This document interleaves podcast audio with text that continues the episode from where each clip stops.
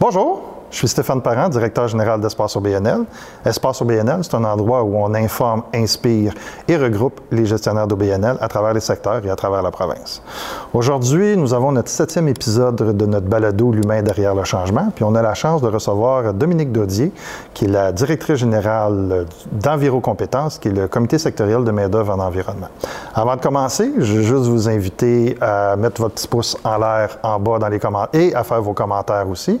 Donc, euh, Dominique, bonjour. Bonjour Stéphane. J'espère que ça va bien, Dominique? Très bien. Bon, écoute, euh, avant de commencer, j'aimerais ça peut-être que tu te présentes euh, sans moi, je, tu sais, je pourrais lire une petite présentation de notre biographique, mais ça ne me tente pas. J'aime mieux que les gens se présentent eux autres mêmes. Alors, Dominique Daudier, c'est une bachelière en relations industrielles de 89. Ça fait déjà un bout. Euh, j'ai roulé ma bosse au niveau manufacturier. Euh, et euh, j'ai travaillé beaucoup comme directrice des ressources humaines euh, dans les, dans les entreprises privées. Et je siégeais sur le conseil d'administration du comité sectoriel de plastique. Et j'ai été invité à postuler pour devenir directeur général du comité sectoriel de main-d'œuvre de l'environnement. Alors, je suis là depuis 15 ans. C'est quoi un comité sectoriel de main-d'œuvre? Juste pour qu'on. Ceux qui ne connaissent pas là, puissent se situer euh, dans l'écosystème. J'ai toujours expliqué le comité sectoriel comme étant un, un pont, une jonction entre le marché du travail qu'il représente puis le- l'emploi Québec. C'est un facilitateur. Euh, La majorité des comités sectoriels travaillent sur les mêmes missions. Il y en a combien? Il y en a 29 au Québec, des comités sectoriels, dans 29 secteurs d'activité économique. Alors, moi, j'ai celui de l'environnement. Et euh, on est vraiment une passerelle, une jonction pour faciliter la, communication, la- l'apprentissage, le développement des compétences d'un secteur ac- d'activité économique propre. Écoute, aujourd'hui, je te reçois pour plusieurs raisons. La première raison principale, euh, on va regarder ton vécu parce que tu as quand même. Tu es une fille euh, qui déplace de l'air, qui fait des projets, qui arrive avec des résultats. Fait que ça, je trouve que c'est un profil intéressant. La deuxième raison, écoute, euh, pour ceux qui ne nous situent pas dans le temps, on est dans la période encore COVID. Donc, euh, tout l'enjeu des ressources humaines, je veux je veux t'entendre là-dessus. Puis la troisième raison, tu été une des premières à avoir fait une transition d'un nom, un anagramme, vers une marque pour l'organisme. Fait que ça aussi, je veux qu'on en parle.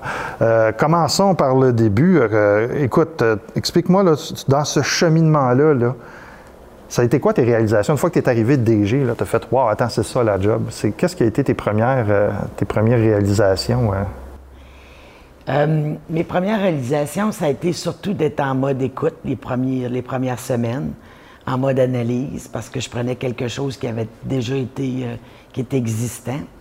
Euh, et euh, après avoir fait une bonne analyse, puis une bonne écoute euh, des parties prenantes, puis de- du conseil d'administration de l'époque, ben, j'ai commencé par travailler un plan d'action, puis j'ai essayé d'enligner les axes stratégiques avec ce que je pensais.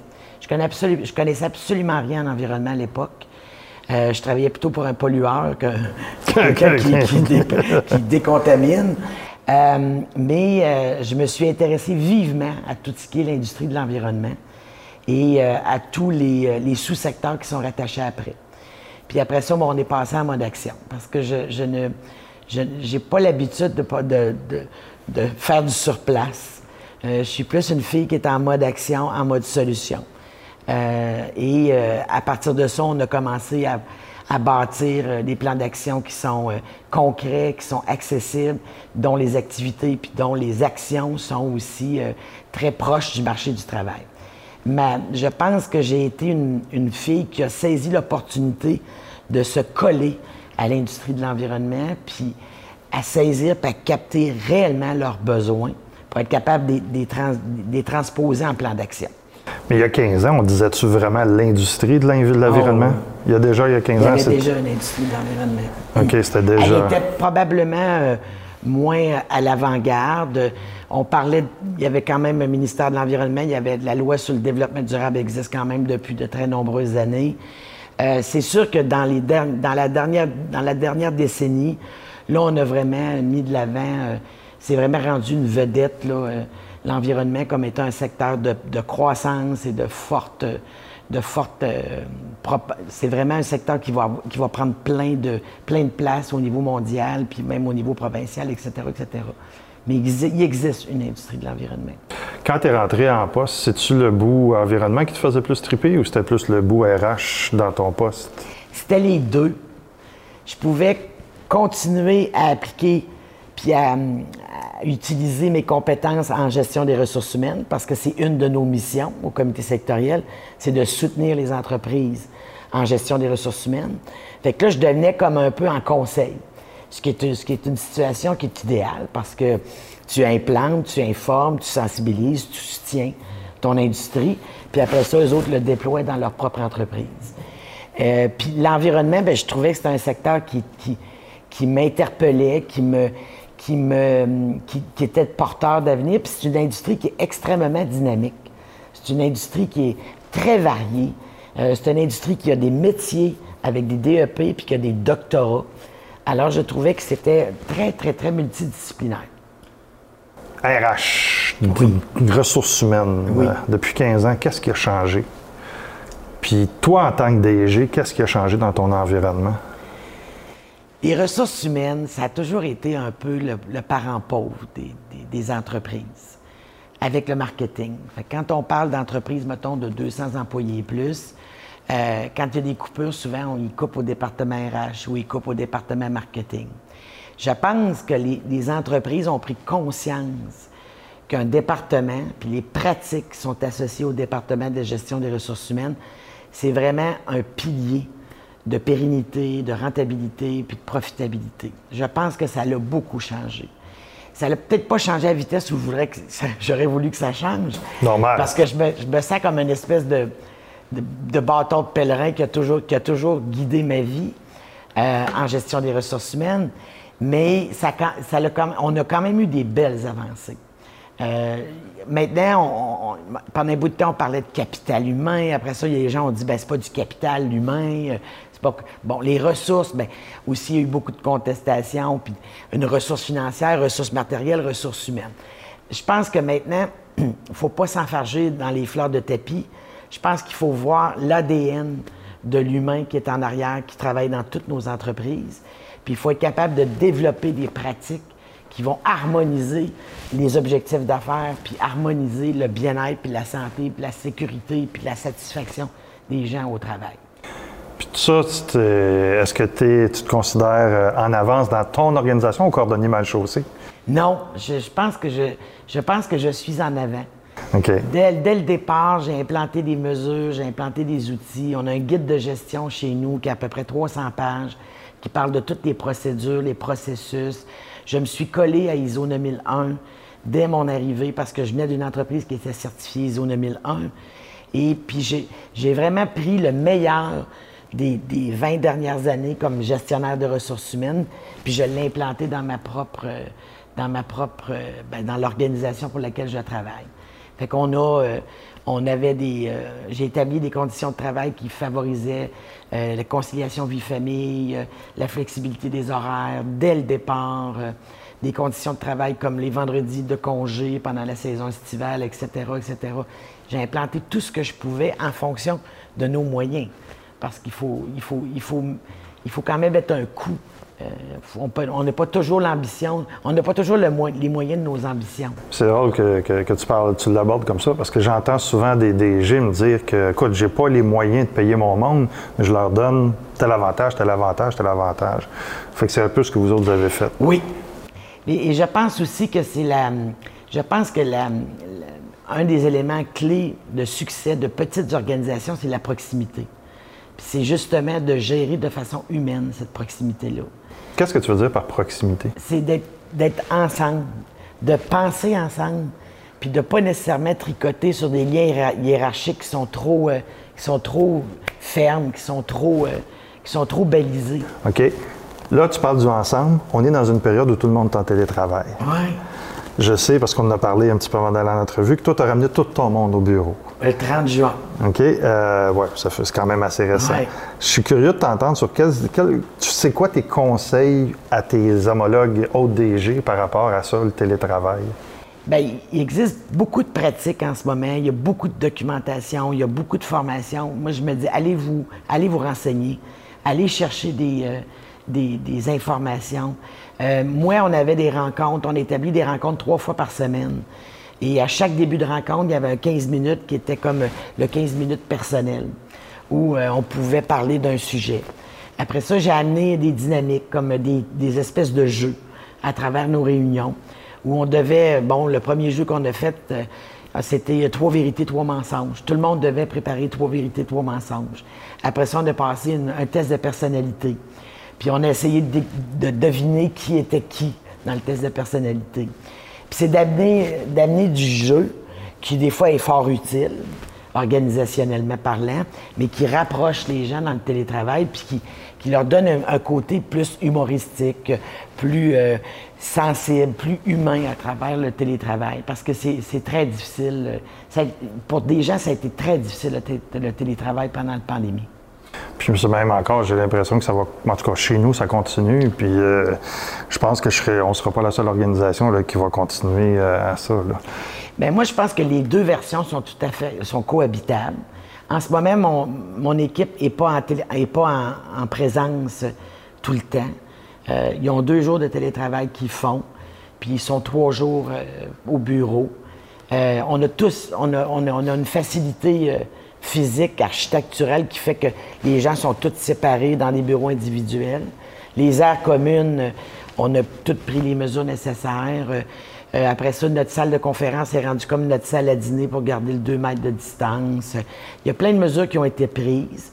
Euh, mais il y a aussi l'employé aussi qui doit être responsable là-dedans. C'est-à-dire que quand il sort du bureau ou quand il sort dans ses activités personnelles, il faut quand même qu'il fasse attention à ses, euh, pas contaminer ses, collègues de travail parce qu'il y a des activités sociales en grand groupe. Il y a, il une co-responsabilité là-dedans, je pense aussi, très importante. Tu abordes le sujet euh, par le côté un petit peu. Là, tu dis qu'il y en a qui ont souffert de la pandémie. J'aimerais ça qu'on en parle de santé mentale de DG. Tu es, quelqu'un qui est à 100% dans ce qu'elle fait, avec tout ce qui vient avec, les sacrifices, ainsi de suite. Comment toi, tu te protèges? Euh, je, ne me suis pas protégé.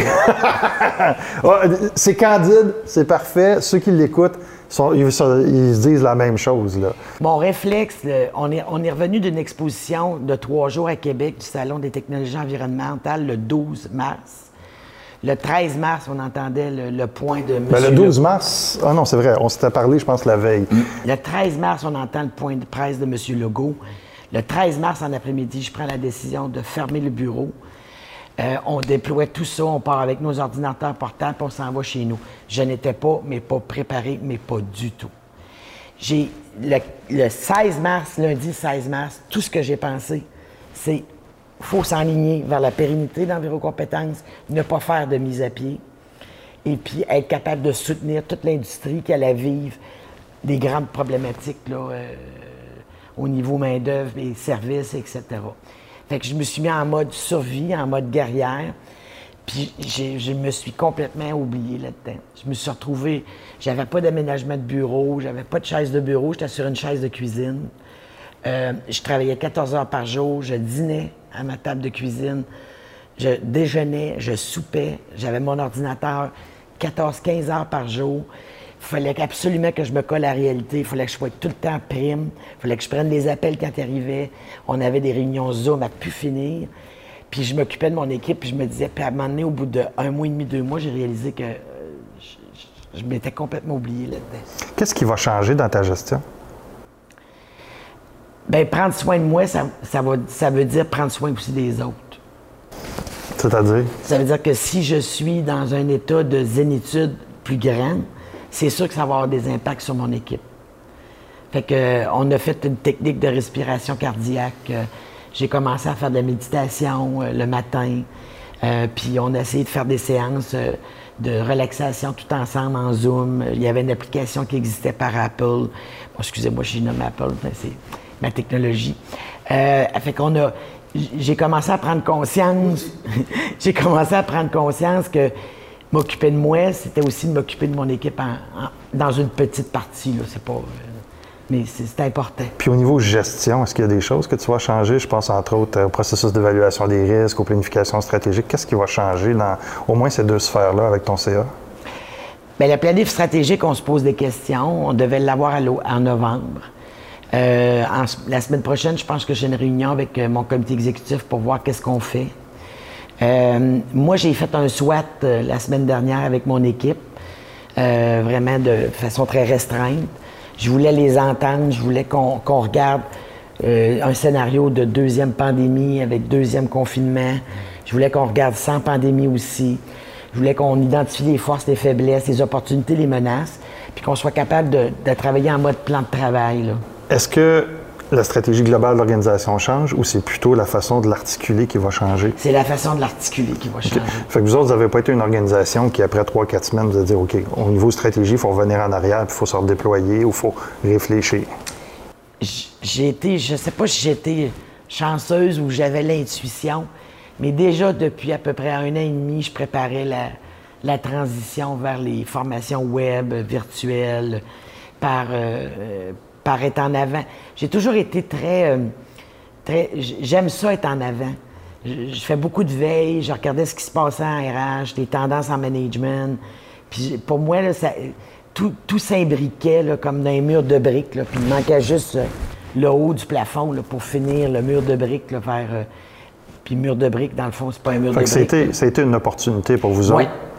Ça, ça, vire en opportunité, parce qu'au début, personne ne le savait, on s'entend. J'ai vu la capacité de l'équipe de se revirer sur un dixième. Je l'ai vu, là.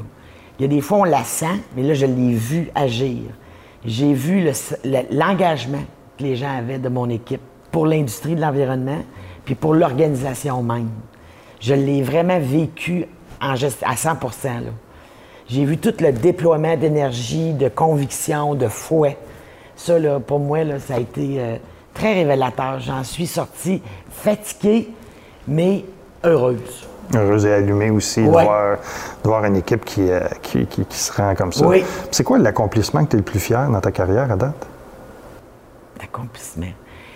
Bien, Enviro Compétences était quand même dans une situation financière assez fragile quand je l'ai pris en 2006. Puis euh, maintenant, on est dans une situation financière, on pourrait dire. Euh, enviable. très enviable, oui. On a su jouer nos cartes, on a, on a su euh, répondre aux objectifs que, la Commission des partenaires du marché du travail nous fixait chaque, chaque, année. On a su atteindre nos objectifs quand on déposait des projets. On a, ça, pour moi, c'est un, mais c'est plus un accomplissement global qu'un accomplissement spécifique. Mais celui dont je suis le plus fier puis qui n'a pas rapport au travail, c'est d'avoir une belle grande fille de 28 ans en santé. Ben, c'est important, la, dynamique d'équilibre euh, travail-famille aussi. Hein, J'ai été très fier de ma fille. Elle a travaillé dans, elle travaille dans un CHSLD. Puis on sait qu'ils ont été très, très, très affectés pendant la pandémie. Pas mal, oui. J'ai été une maman très fière. Pas mal. déjà là, c'est un, bon accomplissement. Ça fait partie de, de mon moins. Exactement. Euh, mais comme DG, euh, si on sort de la pandémie, puis si on regarde ta carrière des 15 dernières années, euh, tu as vécu sûrement des enjeux et des difficultés. J'aimerais ça qu'on regarde un petit peu tes conseils face à ce qui t'a permis de passer à travers ces enjeux-là. Pas nécessairement aborder des situations particulières, mais j'ai plus, tu rencontres une DG qui rentre en poste. C'est quoi les deux, trois choses que tu vas dire? Check ça, check ça, check ça. Bien, moi, je pense que ça prend du courage managérial. Ça veut dire que. Puis il faut avoir de la foi dans ce qu'on fait. Quand on est, euh, quand on est convaincu de qu'est-ce qu'on va faire, le comment, il va venir tout seul, puis il va venir avec conviction. Je, c'est puis de choisir, à quelque part, je pense qu'on a un choix à faire comme, membre du conseil d'administration. Oui, il y a des votes, oui, il y a des cibles, des chats, mais il y a des procédures.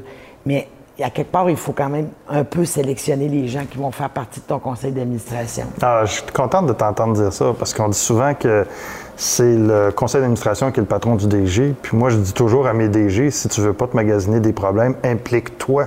Je pense que c'est un pouvoir partagé. Oui.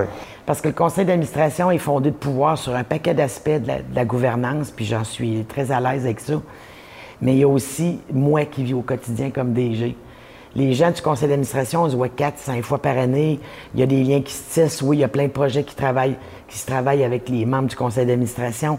Mais dans le vécu au quotidien organisationnel, dans, le, dans l'application de la gouvernance au quotidien, c'est le DG qui vient avec. Puis toi, tu es dans un, style de conseil d'administration, c'est beaucoup des représentants d'eux qui sont tes administrateurs. Moitié-moitié. Moitié-moitié? J'ai des représentants d'entreprises. Oui. Puis j'ai des représentants d'associations. OK. Euh, c'est vraiment moitié-moitié. Avec des collèges électoraux? J'ai des collèges électoraux, puis j'ai quatre ministères qui siègent sur mon conseil d'administration. Puis des cooptés. T'as-tu des cooptés aussi? Des cooptés, c'est des... C'est des gens qui sont là, euh, que, que, le conseil d'administration va chercher pour leurs compétences et non pas nécessairement qui proviennent d'une source obligatoire. Là, où, euh, non, j'en ai pas. T'en as pas de ça, OK. J'en ai pas. On a, fait le, on a fait la cartographie des compétences du CA. Puis écoute, euh, je je sais pas si je suis chanceuse encore, mais tout s'est enligné. Vraiment, j'ai une belle carte d'étoiles. Euh, les gens sont là. Écoute, j'ai des membres du conseil d'administration qui sont là depuis le début que je suis, euh, que, que, je suis là. J'ai du 14, 15 ans, du 11 ans. Euh, mais je pense que la foi, puis le pouvoir de, convaincre, puis la façon dont je présente les choses, parce que je suis toujours une fille de solution, pas une fille de pour, pour me pour dire ah je vis telle chose puis c'est plate puis tout ça non. Euh, quand je présente des choses au CA, c'est toujours, toujours, avec mon enthousiasme euh, légendaire. Puis euh, peut-être que je suis une bonne vendeuse aussi. Mais je pense qu'il faut avoir la foi dans ce qu'on fait. je pense qu'il faut avoir la carte, faut avoir une, une, carte, une cartographie très claire.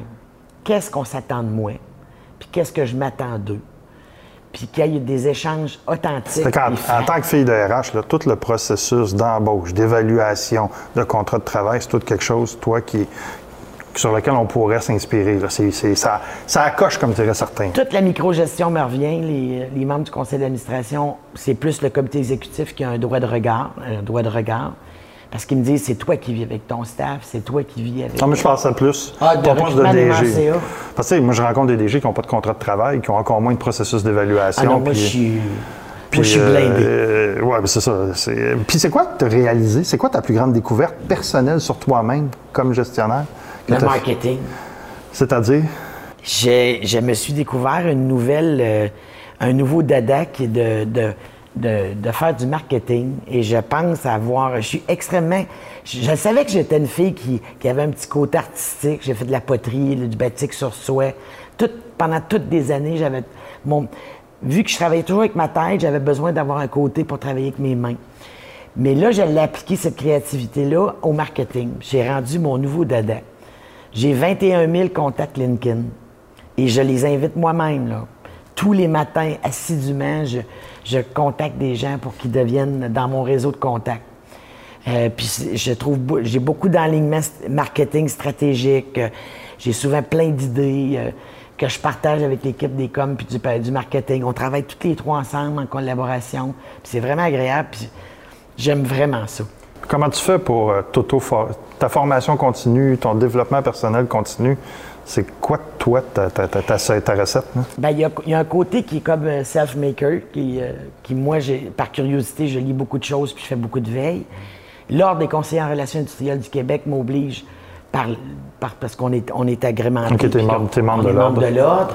On est obligé de se faire former. Fait que c'est sûr qu'automatiquement, je m'inscris à des formations, puis euh, je participe à des groupes de discussion, à des communautés de pratique. Moi, tout ce qui, ce qui est nouveau, ce qui ce qui sort des sentiers battus, euh, ce qui est out the box, ça, m'interpelle énormément. OK. Puis, euh, cette inspiration-là, elle te vient du Saint-Esprit ou. Euh... Je sais pas. tu sais. J'ai l'hamster qui tourne tout le temps. Je suis très, très. Est-ce que tu arrives à prendre des moments pour réfléchir ou tu es vraiment tout le temps dans l'action ou tu fais attendre? Non, non, non. J'ai des moments, des moments de très grande réflexion. Puis tu les, euh, tu fais comment pour, euh, dans ton horaire super chargé pour les prendre, ces moments-là? Bien, j'ai le soir.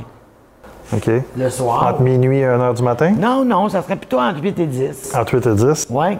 OK. Entre 8 et 10, mais euh, souvent les gens me disent, ils m'appellent mine de rien, parce que je, vais qu'à mes occupations, je fais mes affaires, mais ça continue tout le temps à penser.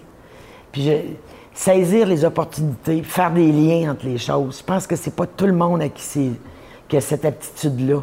Moi, je vois quelque chose, hop, je fais un lien. Ah, ça doit peut-être, on va faire telle chose, on va, on va le raccorder à ça. Je, je suis capable de. Je suis capable de tricoter. Est-ce que tu te décrirais comme ayant une dynamique entrepreneuriale? Moi, je l'ai toujours su. OK. C'est juste la vie qui m'a pas permis de partir une business. OK. Mais c'est un genre de business que tu gères, là, que tu l'as Ben, amené ailleurs. Là. Moi, tout le monde me dit que je gère Enviro Compétences comme si c'était à moi. OK. Parle-moi donc de ça. Euh, sais, je n'ai- en introduction tantôt, j'en ai parlé un petit peu. Euh, c'est original parce que le vrai nom de l'organisation, c'est Comité sectoriel de main-d'œuvre en environnement. Euh, on appelle ça Enviro Compétences maintenant. C'est le développement d'une marque. J'aimerais qu'on revienne sur la genèse, sur qu'est-ce qui a enclenché le développement de cette marque-là, qu'est-ce que ça a donné comme résultat après ça? Parce que je trouve que euh, c'est important parce que j'essaie d'en parler à beaucoup de gestionnaires que leur marque, c'est ce qui va leur donner de la crédibilité, de l'exposure, puis qui va leur permettre de développer du financement aussi. Puis c'est pas tout le monde qui le comprend. puis J'aimerais ça que tu nous témoignes un petit peu de votre parcours, vous autres, Mais là-dessus. la genèse est venue d'une paresse verbale. C'est-à-dire que quand j'ai commencé à- comme des directrices générales, j'appelais les gens, je contactais mes partenaires, puis je disais bonjour, je suis Dominique Daudier, directrice générale du comité sectoriel de main-d'œuvre de l'environnement. J'étais déjà fatigué. OK. Fait que là, j'ai dit non, je ferai pas ça à journée longue, à semaine longue, dire ça, ça n'a pas de bon sens. Fait que là, je me suis dit, pourquoi pas trouver une espèce de branding? Un nom qui va capter l'attention puis qui va être propre à nous. Puis à partir de ce nom-là, on va créer une marque, une image, une- un- des canaux de, de graphiques, des lignes graphiques qui vont se rattacher à ça. Fait j'ai dit, quoi de mieux que l'industrie de l'environnement pour trouver mon nom? Fait qu'on a parti un concours. OK, c'est parti. Ça, ça, c'est intéressant. C'est pas une démarche d'un 14 CA. C'est pas une démarche d'un CA autour de la table ou un mandat donné à un expert ou à une firme de. Non. OK. On a lancé le concours. Il y avait, je me souviens, un iPad. Je ne sais pas si c'était un iPad, mais il y avait quelque chose à gagner au bout, qui avait quand même une belle valeur.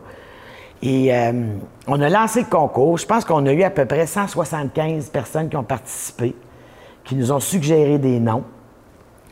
Puis après ça, j'ai proposé trois noms au conseil d'administration parce que je voulais quand même qu'ils soient impliqués dans un, dans un processus démocratique. Et puis, euh, j'ai proposé trois noms au conseil d'administration, puis il y en a un qui a été décidé, puis c'était Enviro Compétences. Puis à partir de ça, ben, on est parti d'une petite branche, puis on a fait un arbre, puis on a monté les lignes graphiques, on a monté le style de- d'image et de branding qu'on voulait, puis on a tout planifié en fonction de ça. Fait que c'est comme ça qu'E- qu'E- qu'Enviro Compétences est venu au monde. Les résultats maintenant, qu'est-ce que ça te donne de plus t'appeler comité sectoriel de main-d'œuvre en environnement? Bien, moi, je pense que c'est. euh, tu sais, quand on parle d'un réfrigérateur, on va dire souvent j'ai acheté un frigidaire. Bien, mon, mon ambition, c'était que quand on parle de main-d'œuvre en environnement, qu'on parle d'enviro-compétences. OK. Fait que je me suis basé sur ces, ces principes marketing-là. Puis euh, je me suis dit, ben j'aimerais ça qu'on devienne la référence de la main-d'œuvre en environnement, puis, puis des, des compétences en environnement. Fait que tout a tourné autour de cet objectif ultime-là. Puis on a travaillé dans ce sens-là pour être capable de développer le branding, puis développer l'image de marque euh, d'environnement. Est-ce que tu dirais que ça fait une différence au quotidien? Je crois que oui. OK, tu crois que oui? A- maintenant, si vous demandez à quelqu'un, est-ce que tu connais le comité sectoriel de main de l'environnement, c'est quoi ça? Puis tu vas demander dans mon industrie, est-ce que tu connais Environ Compétences? Ah oui, de Environ Compétences. Parce que tout le monde nous voit partout. On a créé une image, on a créé un logo, on a créé des couleurs qui nous sont propres, on a une charte graphique, on a. Tout, tout est, tout est concocté en fonction d'Environ Compétences. En outre au gros salaire, puis mettons la limousine que ça amène à directrice générale, là, pourquoi tu choisis ce job-là? Puis c'est quoi les raisons qui te gardent motivé puis rester travailler fort? là? Ben, c'est ma passion. Comme tantôt, je te parlais, ma fouet. Euh, j'ai pris conscience de tout l'impact environnemental qu'on peut avoir comme citoyen, euh, de- de- de- des générations futures. Ça m'interpelle beaucoup. Euh, mais moi, avec toute la, la- la- la naïveté que je peux faire preuve, c'est d'avoir les coups des franges puis avoir les deux mains sur le volant. Je ne voudrais pas conduire avec. Même, tu dis que tu as les coups des franges, tu as deux mains sur le volant, mais tu as quand même un conseil d'administration. Oui. Parle-nous de ça, parce qu'il y en a beaucoup Euh, moi, le premier, euh, qui, qui, se voit mal ou qui voit des fois, je, je rencontre des DG au quotidien là, qui me le disent, le DG, le, le CA, c'est un mal nécessaire. Ça n'a pas l'air, t'as pas l'air à le décrire comme ça. Non, moi, ce sont des proches collaborateurs. OK. Parle-nous de ça, cette relation-là. Ben, c'est une relation de proximité. C'est une relation. Je ne joue pas de game. J'ai pas de. Je, ne joue pas dans les couloirs. Je fais pas dans le faux. Je suis une personne qui est authentique. Puis à, 54 ans, je me dis, j'ai le luxe de me payer, me payer cette authenticité-là. Parce qu'on peut, peut-être pas qu'on peut se payer à 30 ans quand on commence notre carrière, etc. Mais à 54 ans, j'ai ce luxe-là. J'ai une relation de proximité avec les membres de mon CA. J'ai des gens exceptionnels autour de mon conseil d'administration. Ils sont participatifs, collaboratifs, ouverts. Euh, il n'y a rien d'autre pour décrire ça. C'est vraiment une collaboration. les membres de mon CA, ce sont des collaborateurs. Oui, ils supervisent mon travail. Oui, ils voient à l'utilisation de l'argent de façon optimale, dans le respect des règles. Mais, il y a une chose, par exemple, c'est que je leur donne toujours la bonne information. Et moi, je dis à mes, à mes membres d'équipe, si vous me donnez la mauvaise information, je prends la mauvaise décision.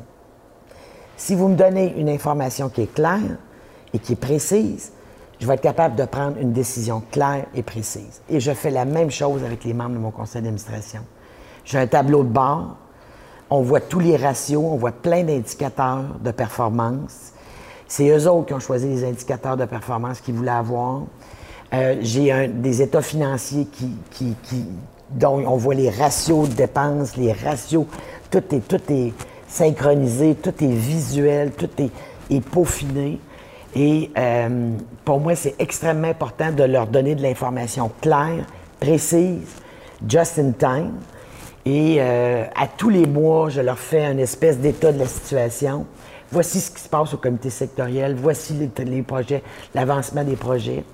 À tous les conseils d'administration, je leur donne un, immense tableau de projets. Euh, tout est interconnecté ensemble, les sommes d'argent dépensées, les sommes d'argent reçues, l'avancement des projets, les commentaires. Tout est vraiment. Euh, je pense que c'est la voie euh, d'une gouvernance saine, d'avoir des chiffres qui parlent, d'avoir des bons indicateurs, puis avoir de l'information qui est claire. Puis quand tu es arrivé en poste, il devait te manquer des morceaux. Là. Personne qui arrive qui connaît tout. Qu'est-ce qui, qu'est-ce qui, quand tu es arrivé, là, ces compétences-là, moi, ça me les prend. Bien, je viens d'une entreprise qui était très innovatrice, qui était dans les, dans les fleurons des entreprises du Québec et qui était extrêmement novateur. J'avais déjà, en 2005, un tableau de bord en santé sécurité au travail. J'avais déjà un tableau de base sur le taux de rétention, mon taux de roulement, euh, mon taux d'absentéisme. Fait que, dans le fond, j'ai fait, j'ai amené j'ai amené le meilleur de l'entreprise pour laquelle je travaillais pendant sept ans. J'ai amené le meilleur, puis je l'ai intégré au comité sectoriel. Puis je, pense que c'est l'expérience qui a parlé, puis qui a fait fouet auprès des membres de mon conseil d'administration de ce que j'étais capable de faire. Mais pour moi, c'était extrêmement important que la gouvernance puis le conseil d'administration, que ce soit une entité qui, qui, qui, est vraiment euh, bien campée, bien, bien, euh, bien collée avec euh, le, le, monde réel, puis que c'est pas. je parle pas pour rien dire, puis j'ai pas le temps de parler pour rien dire. T'as combien d'administrateurs? J'en ai 18. T'as 18, c'est chaud, OK. Juste là, tu as un beau défi, là. Oui. C'est quand même un gros CA, là, à 18 à 18 avec des représentants d'organismes qui ont leurs intérêts à eux puis qui doivent un peu tirer la couverte de leur bord aussi. Hein. J'ai le même, euh, j'ai un membre de ces, j'ai quatre membres sur 18 qui sont là depuis 15 ans. OK. Est-ce que pour toi, c'est un avantage ou un inconvénient? Non, moi, je pense que ça doit être les deux. Moi, je pense qu'il doit y avoir un noyau dur. Euh, 15 ans, c'est quand même long, 15 ans. Oui. Mais j'ai un noyau dur d'administrateurs qui connaissent l'historique, qui ont vécu ensemble, on a vécu ensemble toutes les épreuves, les obstacles, les défis, les enjeux. Puis j'ai des administrateurs qui, bon, on sait qu'il y a plein d'entreprises en environnement qui s'ajettent, qui se fusionnent, etc. Fait que j'ai des administrateurs qui restent 3, 4, 5 ans. Fait que ça, puis j'ai des nouveaux qui arrivent, fait que ça donne la fraîcheur, ça donne un autre regard. j'ai des administrateurs qui sont RH, puis j'ai des administrateurs qui sont vice-présidents, qui sont plus de nature, de, de formation environnementale, un ingénieur. Fait que j'ai vraiment un- une belle, diversité au sein du CA. J'ai moitié femme, moitié homme. J'étais en principe d'équité. Euh, Puis c'est ça. On est éco-responsable, on est certifié Recycle Québec deuxième niveau. euh, prochainement, normalement, on va rentrer dans le processus du calimètre, qui est un- une espèce de diagnostic de l'état de santé organisationnel. Puis euh, il y a des gens qui m'ont dit comment ça tu vas en calimètre? Pourquoi j'attendrais que ça aille mal pour m'é- pour m'évaluer? J'aime mieux, m'évaluer quand ça va bien. Ben, le processus d'évaluation devrait être euh, au quotidien. là. Fait que c'est ça. J'aime mieux m'évaluer quand ça va bien, puis être capable après ça de renforcer mes faiblesses, puis de jouer sur, sur, mes, sur, euh, sur les faiblesses qu'on peut avoir. C'est tout. On parlait du CA, mais j'aimerais ça qu'on parle de la relation entre la direction générale et la présidence. Je sais pas si c'est un président ou une présidente. Deux coprésidents, Tu as deux coprésidents. syndical et patronal. OK, tout pour ça compliqué. Ça va très bien. Comment on fait pour que ça aille très bien? Transparence, euh, transparence, dire les vraies choses. Pas avoir de dossier caché. euh. Moi, en tout cas, c'est c'est ma marque de commerce. Puis des gens qui te font confiance. Puis les gens qui ont une. La relation de confiance Ouais. est importante entre les administrateurs et Ouais. le DG. Oui. Puis ils savent que je vais tout faire pour livrer la marchandise. Puis que je vais tout faire pour atteindre mes objectifs. Puis euh, l'engagement, je pense qu'ils sentent l'engagement de ma part, puis je sens l'engagement de leur part aussi. Fait que j'ai, syndical, patronal, j'ai, j'ai toujours eu ça depuis le début. Puis ça a toujours bien fonctionné, puis c'est pas le même au niveau syndical, ni au côté patronal. Qu'est-ce que tu veux dire, c'est pas le même? Ben, je veux dire, ils changent des fois, là, OK. aux 4-5 ans. C'est bon. pas eux autres qui sont là depuis 15 ans. Non. Mais euh, j'ai un patronal qui est devenu, qui est resté membre du conseil d'administration, mais qui l'a été pendant huit ans. Après ça, j'en ai un autre qui est arrivé. Fait que c'est pas une question de. euh, la clé du succès, c'est d'avoir les mêmes gens au comité exécutif puis patronal syndical. Non. Mais c'est d'avoir des gens qui croient en toi, puis toi, tu crois en eux, puis il y a comme une relation de réciprocité, puis une relation de proximité avec les gens. Tu parles de proximité. euh, dans certains cas, les DG sont un peu comme dans une tour d'ivoire, très axés sur certains dossiers dans leur bureau, ainsi de suite. Toi, tu fais comment pour rester en contact avec tes clients, avec tes partenaires, puis trouver du temps pour euh, t'imprégner encore de ce qui se passe sur le terrain? Mais je suis pas souvent dans mon bureau, moi. Je suis plus une fille de terrain. Puis euh, je remémore, remémore l'époque où j'étais directrice des ressources humaines. J'étais tout le temps dans l'usine. J'étais toujours avec les employés d'usine. Parce que j'ai- besoin de me connecter à, ce- à- à mon environnement. Mais est-ce que tu t'impliques ailleurs? T'es-tu impliqué ailleurs? Oui, j'étais sur le président du conseil d'administration de la Fondation québécoise en environnement. En ce moment, je suis sur le conseil d'administration de- du- de- du Conseil des entreprises en développement durable. Euh, j'ai été, été sur le conseil d'administration d'un centre de tri. Euh, je m'implique beaucoup, beaucoup. Je, je travaille j'ai travaillé avec le réseau des femmes en environnement. Euh, je travaille avec le conseil patronal en environnement. Je, je m'implique beaucoup. Tes implications sont reliées à ton travail beaucoup. Oui. Est-ce que tu as des implications personnelles qui ne sont pas reliées au travail, qui te gardent... euh, Bien, comme je te dis, je fais des arts. J'ai fait de la poterie pendant très longtemps. Euh, et euh, je, depuis deux ans, moins. Mais Te euh, considères-tu workaholic? pas du tout. OK. Passionné, c'est tout. OK. Quand c'est le temps de s'amuser, je m'amuse. OK. Puis quand c'est le temps de travailler, je travaille. Parfait. Mais c'est sûr que ma, ma source d'engagement est peut-être pas la même que d'autres. Mais je respecte les autres, mais moi, les autres me respectent là-dedans. Mais je travaille pas euh, 22 heures par jour, là. T'es mieux de travailler une bonne heure que de travailler trois heures à tourner en rond. Fait que c'est c'est pour moi la façon la, la- la plus optimale. Je me connais, je me respecte. Exemple, j'ai besoin de, de concentration pour euh, écrire un texte ou un mémoire. Ça, c'est... Ben, je vais le faire le matin. J'irai pas me taper ça l'après-midi. Je sais que je suis plus bas de l'après-midi. Fait que tu apprends à te connaître, tu apprends à te cerner, tu apprends à connaître les moments dans une, une journée où tu es le plus efficace. Puis tu utilises cette efficacité-là pour travailler sur des dossiers qui, qui, qui requièrent une certaine compétence. Puis dans l'après-midi, ben, c'est d'autres choses. Tu es une fille de RH, tu es une fille de compétences, développement de compétences. Tu es aussi DG. Dans le développement des compétences pour devenir DG, tu tu as quoi comme analyse de ce qui. Qu'est-ce qui fait le plus profondément défaut à travers les. Parce que dans ton organisation, tu soutiens beaucoup de DG, parce qu'il y a une partie des. On s'entend que c'est un des 14 secteurs, c'est tout le volet environnemental. Il y a beaucoup de coaching aussi. J'aimerais ça que tu nous parles un petit peu de ton vécu par rapport à ce que tu vois, puis des conseils que tu pourrais donner à ceux qui écoutent, qui sont pas nécessairement des DG, mais qui sont peut-être des DG en devenir, mais qui sont au moins impliqués en gestion d'un OBNL, donc avec toutes les réalités qui viennent avec, la gouvernance, euh, les ressources un peu plus limitées, euh, les cadres réglementaires. gérer des OBNL, c'est pas gérer une entreprise privée, on s'entend. Là. Non. Puis ça, c'est, une plus grande, c'est la plus grande surprise de beaucoup qui arrivent d'ailleurs puis qui se rendent compte que l'OBNL, c'est d'autres choses. Là. Mais tu peux gérer une OBNL comme si c'était une petite entreprise.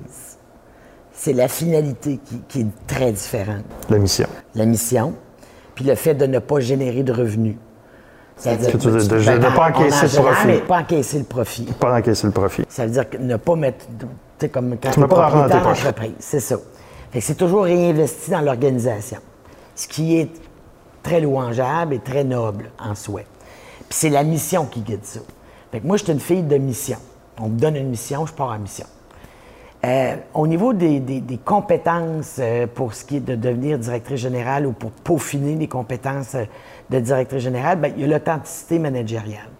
Ça, pour moi, là, tout le monde Mais c'est une compétence ou ça rentre plus dans une aptitude ou un, savoir-être? Ça, se développe. Ça se développe, OK. Pour moi, une compétence, un savoir-faire, un savoir-être, puis une attitude. OK. Fait que ça, ça relie trois éléments. Savoir-faire, savoir-être, puis attitude. Fait que pour moi, l'authenticité managériale, ça peut se développer. Tu définis ça comment? Explique-moi, c'est un petit peu ta vision de ce terme-là. Authenticité managériale. Euh, c'est de croire en ce qu'on fait, puis d'être capable d'être capable d'être responsable de ce que, de ce que l'on est, puis des décisions qu'on prend. Donc, c'est l'imputabilité un peu aussi. Oui, mais il y a plus un petit côté humain à l'authenticité managériale. C'est avoir le courage de ses opinions. Est-ce que tu rapproches ça de l'intelligence émotionnelle aussi? Oui, ça peut être connecté. Oui, oui. Mais c'est avoir le courage de ses opinions. OK. Puis euh, souvent, les gens, les gens de mon équipe, ils, finissent ma phrase, je dis tout le temps, je me prends pas au sérieux, je prends ce que je fais au sérieux. OK. Fait que s'amuser, à quelque part, avoir du plaisir à travailler. Euh, après ça, je, c'est sûr que toute l'infrastructure en gestion des ressources humaines, ça devient un atout. Puis c'est souvent négligé. Parce qu'on dit qu'on est dans une petite équipe, on n'instaurera pas des procédures ou des processus puis des outils en gestion des ressources humaines. C'est déjà. Euh, souvent, on ne les connaît pas non plus, les outils. On les connaît pas. On vit des symptômes. On a un problème X avec des employés, on a des conflits, mais on ne comprend pas pour le symptôme s'attache à quoi, c'est quoi l'outil qui va solutionner le symptôme non plus. Oui. Mais à la base, si le fondement de la gestion des ressources humaines est déjà établi, il y a énormément de liens et de solutions qui vont se, qui vont se greffer déjà. Mais à la base, s'il n'y a pas de gestion des ressources humaines claire, si les descriptions de postes, il y a encore des entreprises qui n'en ont pas. Euh, un programme d'évaluation de performance, euh, les gestionnaires disent Ah, j'ai pas le temps, je le ferai pas, puis ils laissent traîner ça. L'employé attend son évaluation. Mais moi, j'en fais plus maintenant une fois par année. Moi, je le fais une fois par mois, une fois par trimestre. On, a, changé notre façon. Mais à la base, il faut que tu t'assoies avec tes employés pour, avoir, pour donner du feedback. Puis après ça, au fil, des, au fil du temps, les outils vont se greffer, puis vont se développer et évoluer pour que ça devienne une gestion des ressources humaines qui est adaptée en fonction de l'équipe, puis en fonction des, enjeux RH, euh, puis des, de la satisfaction qu'on a au travail. Mais si à la base, on ne fait rien, moi j'ai un manuel d'employé, on a des procédures, on a un processus, on a un guide de gestion, on a un protocole d'évaluation, on a des euh, comités de gestion toutes les semaines avec des outils qui sont associés au comité de gestion. Il y a un partage qui se fait toutes les semaines. Chacun des départements a une réunion déjà dans mon agenda. Ils viennent me parler. C'est quoi le plan de travail de la semaine? C'est quoi, quelles difficultés que je, que je rencontre cette semaine ou la semaine passée, puis on discute ensemble. C'est d'avoir un dialogue ouvert. Fait que les gens, les gestionnaires souvent focus sur les opérations, alors que le côté humain puis le côté stratégie, c'est ce qui va faire la pérennité souvent de l'organisation. Quand tu es trois ou quatre dans une organisation, tu fais comment pour mettre tout ça en place? Mais écoute, tu vois sur mon site, puis on a un guide de gestion des ressources humaines. Ah, OK, OK. Euh, on a un guide de gestion des ressources humaines qui contient 108 outils, qui a une partie de ma vie là-dedans, comme directrice RH. Euh, Puis tes outils sont applicables dans. Mais j'imagine que le comité sectoriel en économie sociale, parce que beaucoup de gens qui vont nous écouter sont en communautaire ou en économie sociale, au moins euh, vont avoir euh, cet, cet acte-là. il y a beaucoup les- de comités sectoriels qui offrent des guides de gestion des ressources humaines.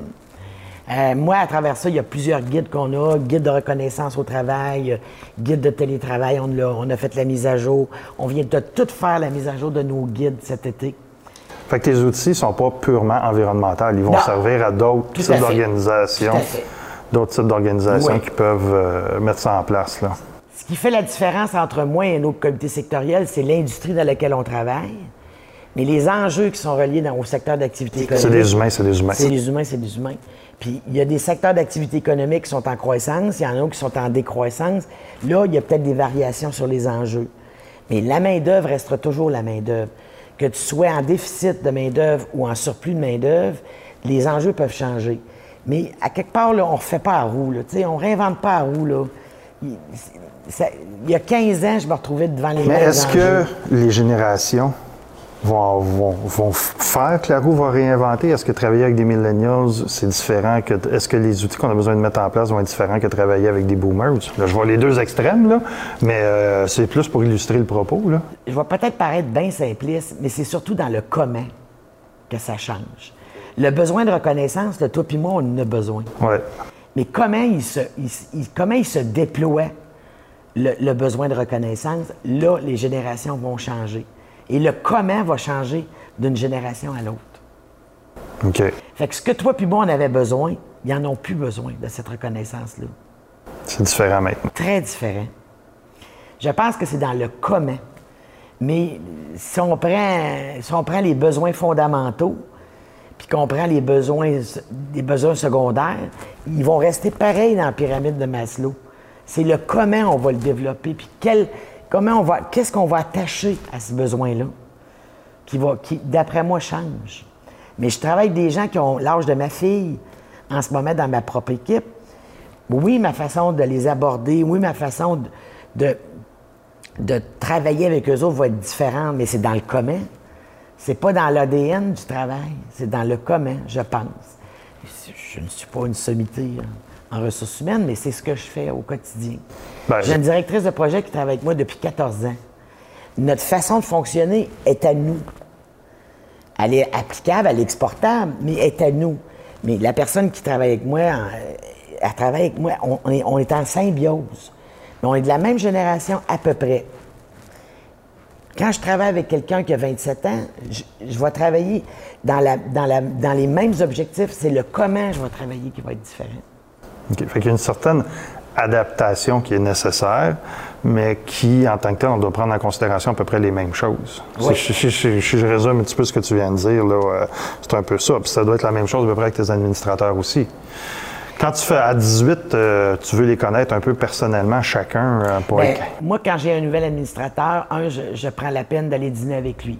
Ça, je suis content de t'en- l'entendre dire parce que je le vois pas souvent. Ah, et après ça, on a un guide pour le nouvel administrateur que j'ai conçu, personnalisé. Euh, il est boudiné avec son nom, puis on a toutes les procédures, les processus, les derniers PV, le dernier plan d'action, la dernière édition de compte, tous les, les éléments stratégiques importants pour un, nouveau, un nouvel administrateur. Donc, ton rôle dans le processus d'accueil, d'intégration, euh, tu t'es donné une responsabilité qui, dans certains autres cas, on dit que c'est la présidence à faire ça, mais dans ton cas, euh, puis moi, je pense que ça fait partie du succès, là. je vous le dis, là, c'est de, de toutes les discussions que j'ai sur la gouvernance, s'il y a quelque chose que je me suis rendu compte, c'est que le recrutement et l'accueil des administrateurs faisaient la différence sur ceux que. Je reviens encore à mon idée de symptômes. là. Quand tu as des problèmes avec tes administrateurs, reviens sur ton processus d'embauche, puis- euh, pardon, ton processus de recrutement puis ton processus d'accueil. là. Tout à fait. OK. Puis, je- Ah non, moi, c'est très important l'intégration. est-ce que tu considères que c'est la même chose au niveau de tes employés aussi? Oui. Moi, je pense que l'intégration, c'est une clé du succès pour, euh, pour être capable de retenir les gens. Retenir et. euh, Et clarifier le rôle. Puis c'est, c'est dans les premières semaines que le ton se donne, que la couleur se, la couleur se pose. on voit toute la relation, on voit toute la connectivité qui se, qui se passe, puis c'est dans le processus d'intégration qui est le meilleur. Et je dois vous dire que c'est, dans le temps de la pandémie, là, ça a dû être horrible pour les entreprises puis les DRH d'intégrer des nouvelles personnes en télétravail. Ça, c'est un enjeu majeur. Comment on va faire pour intégrer des gens dans un, dans un, mouvement de télétravail? Ça, il faut leur sortir complètement de nos, de nos méthodes traditionnelles. Euh. le travail à distance va impliquer beaucoup de choses. Là. Pas, euh, Comment tu vas intégrer quelqu'un que tu vas mettre en télétravail tout de suite? C'est une bonne. Euh, c'est un, questionnement. Parce que moi, j'ai trouvé. J'ai vécu un, conseil d'administration en, Zoom, si on ne peut pas le nommer. Puis quand je suis sorti du Zoom, j'ai trouvé que c'était impersonnel. J'ai trouvé que c'était. que ça manquait d'émotion, que ça manquait de, de sentiments. Oui, c'est très efficace, par exemple. Oui, ah ouais, ça coûte. On a, on a, fait ça en quatre heures, ce qu'on fait en six. C'est ça. Mais la fraternité qui cohabite au sein du conseil d'administration, l'espèce de, plaisir que les gens ont à se revoir, euh, qui est dans le fond une, opportunité de réseautage puis de, maillage aussi, ils l'ont pas eu. Je suis curieux. Euh, tu rouvres une porte là, dans ce que tu dis là, Vous faites beaucoup d'activités de formation. Oui. Nous aussi, on fait beaucoup d'activités de formation, euh, de l'événementiel aussi. Vous en faites aussi. Bon, c'est ces deux. Euh, la pandémie nous a amené à tout transformer en numérique. On sait qu'on va être dans le numérique pour au moins deux ans, là, sans pouvoir revenir à du présentiel euh, d'une façon. comment on va. c'est quoi tes réflexions face à ce que tu viens d'exprimer comme besoin, comment on va combler ça dans cet environnement numérique-là qui, où c'est un must? Là? Bien, on est en train de cogiter là-dessus. La semaine passée, on a commencé la, réflexion. On a identifié les, euh, les faiblesses de, la formation virtuelle, c'est-à-dire justement cette, euh, comment dégager du, le charisme d'un formateur en Zoom. Tout tough. Tout tough. Euh, l'espèce de, de, de, de, lien qui se crée entre les participants, l'espèce de mouvance, de mouvement, d'enthousiasme ou de joie ou d'inquiétude quand on suit une formation. Plutôt qu'un sujet qu'on parle, puis que, tu sais, c'est un sujet délicat, les gens vont se rassembler autour de ce sujet-là, puis ils vont partager leur vécu. En Zoom, c'est pas du tout pareil. Nous autres, on, on est encore en réflexion. Je suis encore en train de, penser. Euh, on, a trouvé une espèce de solution en amont. C'est-à-dire que nous autres, notre marque de commerce, c'était l'accueil qu'on faisait aux gens quand ils venaient dans notre salle de formation. Tous les petits soins qu'on avait à leur égard, toutes les attentions, euh, les lunchs écologiques, euh, les lunchs véganes, bon, etc. même les petites cocardes qu'on fait. On n'a plus rien de ça. On n'a plus rien de ça. L'accueil à la réception, euh, on avait une télévision à l'accueil qui disait bonjour, bienvenue au groupe de co-développement sur euh, telle affaire. Puis on voyait le nom des personnes euh, affichées sur le téléviseur. C'est fini, là. Fait que là, on était obligé vraiment de, se sortir de ce mode-là, puis se dire comment on va faire pour garder notre marque de commerce. Puis ça en faisait partie, l'accueil, puis nos formations. Fait que là, on a trouvé des solutions. On a commencé à penser à faire des, vidéos qui vont accueillir la personne qui va suivre une formation. Fait que ça, là, ils veulent tout que ça soit moi, mais, je n'y tiens pas du tout. Mais là, on, ferait comme une espèce de mini-vidéo. On dirait Bonjour, vous venez de, vous abonner ou vous venez de vous inscrire à la formation sur la décontamination microbienne, parce que c'est un sujet d'actualité en ce moment. Euh, bienvenue à votre, nouvelle formation. Voici quelques indications, tatati, tatata. on va essayer de personnaliser l'accueil qui va conduire à la, à la, présentation Zoom ou euh, whatever. Là. WebEx ou. Euh, fait qu'il y a, il y a encore euh, beaucoup d'essais-erreurs puis du travail à faire sur ces, ce défi-là de, de, numérisation. Puis je pense principalement à l'acquisition des compétences. Euh, je regarde, là, on est en période de rentrée. Là, je pense à tous ceux qui vont rentrer au collégial puis à l'université, mais 100% à distance. Là. Il, y a, il y a des bouts de contact humain qui vont nous manquer aussi là, sur, sur, une période de temps. Mais on y pense. C'est comme on, on, se demande est-ce qu'on pourrait pas à des moments clés après les formations, euh, euh, réunir, tu sais, comme un petit groupe de gens, comme quatre personnes pour la remise de leur diplôme. Euh, est-ce qu'on pourrait pas. Tu sais, il y, a vraiment des, trucs à aller chercher. Je pense qu'il y, a des sources de créativité qu'on on peut faire preuve. Est-ce qu'au lieu d'envoyer le diplôme par courriel en PDF, je pense qu'il y a quelque chose à aller chercher là-dessus. Faire une livraison spéciale. Euh, euh, il y, a vraiment des choses à aller trouver, euh, puis j'ai bien l'intention de le faire. La créativité va être nécessaire, plus que jamais. Oui. J'aimerais ça qu'on parle de détachement professionnel un petit peu. Est-ce que c'est possible dans ton cas? Puis si oui, comment tu fais ça? Bien, j'ai appris la technique de méditation. Ça fait quand même quelques mois. T'en parles un petit peu tantôt, hein? ça m'aide à me détacher effectivement de, de la passion qui, qui m'habite. mais j'ai lâché prise. C'est-à-dire que j'ai décidé que ça faisait partie de moi intégrale, le travail. Tu penses-tu à la retraite? Non. Pas du tout? Non. T'es encore trop jeune? Ben oui, 54.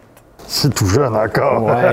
Mais non, quand on décide de lâcher prise puis de décider. Mais sans la retraite, tu ne penses pas changer de poste non plus. Je veux dire, tu te vois, tu te vois encore euh, un bon bout de temps dans cette organisation-là. J'avais pris le poste de directrice générale euh, à l'époque, en 2006. Je m'étais dit 3, 4, 5 ans. Ça fait 15. Oui. Fait que, qui, que je suis pas divinatoire, j'ai pas de boule de cristal. Euh, tant aussi longtemps que ça répond il faut, que, faut que je sois stimulé, il faut que je sois engagé, il faut que je sois. Mais est-ce que je me trompe en disant que Enviro Compétences, c'est pas mal, Dominique, en termes de ce que ça ressemble puis où c'est rendu? Oui, ça, ça avait été identifié comme menace. OK. Parle-moi un peu, comment tu, comment tu perçois ça? Ben, j'ai été flatté, parce que j'ai pris ça comme un compliment. Puis, euh, mais d'un autre côté aussi, j'ai trouvé ça un peu lourd sur mes épaules. Est-ce que ça met en danger le processus de relève? Bien, il a déjà enclenché le processus de relève. Bien, je m'en doutais, là. Avec tout ce que tu m'as dit, c'est RH, c'est sûrement quelque chose qui a été mappé en quelque part. Non, il, est enclenché le processus de relève. Normalement, on devait commencer la phase 1 du processus de relève. Euh, puis là, on s'est fait un peu damer le pion par la pandémie. Euh, mais il va s'instaurer graduellement. Euh, comment je, je. Je sais pas j'essaie de ne pas prédire ce qui va se passer en termes de, en termes de plan personnel, professionnel personnel. Euh, moi, tant et aussi longtemps que je suis heureuse, que je que je m'accomplis, que, que, je, que je rayonne de projets, je, serai probablement toujours au rendez-vous. La journée où ça sera euh, que récurrent et redondant, c'est euh, euh, probablement que c'est là que je, je, tirerai ma révérence. Euh, il y a quelques années, euh, les comités sectoriels ont vécu des restrictions importantes par un parti politique X. Puis, Comme beaucoup de secteurs, d'ailleurs. J'avais vu beaucoup de. J'avais senti chez moi une descente d'intérêt. D'intérêt. maintenant, on est assez autonome, on a créé de la richesse, entre guillemets qui fait qu'on a quand même une marge de manœuvre pour, pour avoir de l'autonomie, ce qui était l'objectif pour moi. Arrêter de dépendre entièrement des, des, sous des autres, puis avoir une, marge de manœuvre d'autonomie. On l'a atteint, là. Alors, euh, tant mieux. Puis, euh, on a l'intention de continuer cette, euh, cette façon-là. Mais Ma dernière question, Dominique, pour en, fermer, en terminant. Je pose tout le temps la même question à tout le monde, puis des fois, j'ai des réponses qui sont similaires, d'autres fois, c'est très différent. Euh, quelqu'un qui arrive en poste, si tu as un conseil à donner à une DG, je dis une parce que 75% 78% sont des femmes, euh, c'est quoi? Ça va être quoi ton plus grand conseil à quelqu'un qui arrive en poste? Observe. C'est fou. Tu dis, OK. Écoute. C'est ça. OK. Tout le monde dit la même chose. J'adore ça. J'adore parce que vous vous parlez pas, mais vous arrivez pas mal tous avec la même réponse. Oui, puis agis. Ça, c'est ma troisième. parce qu'il y en a qui écoutent, observent, puis ils stagnent. À un moment donné, il faut plonger, là. Il faut faire un saut de bungee, là. Faut, faut, faut agir. Il faut agir. Dominique, je te remercie de ton témoignage. C'est moi qui te remercie, Je te remercie de ton temps. J'espère que vous avez apprécié. On est ouvert à vos commentaires. Vous pouvez nous envoyer euh, courriel à info at Je vous invite à regarder les autres épisodes pour rencontrer des gens super inspirants puis des vécus qui sont pleins de notions importantes et intéressantes. Je vous souhaite une bonne fin de journée et je vous dis à la prochaine.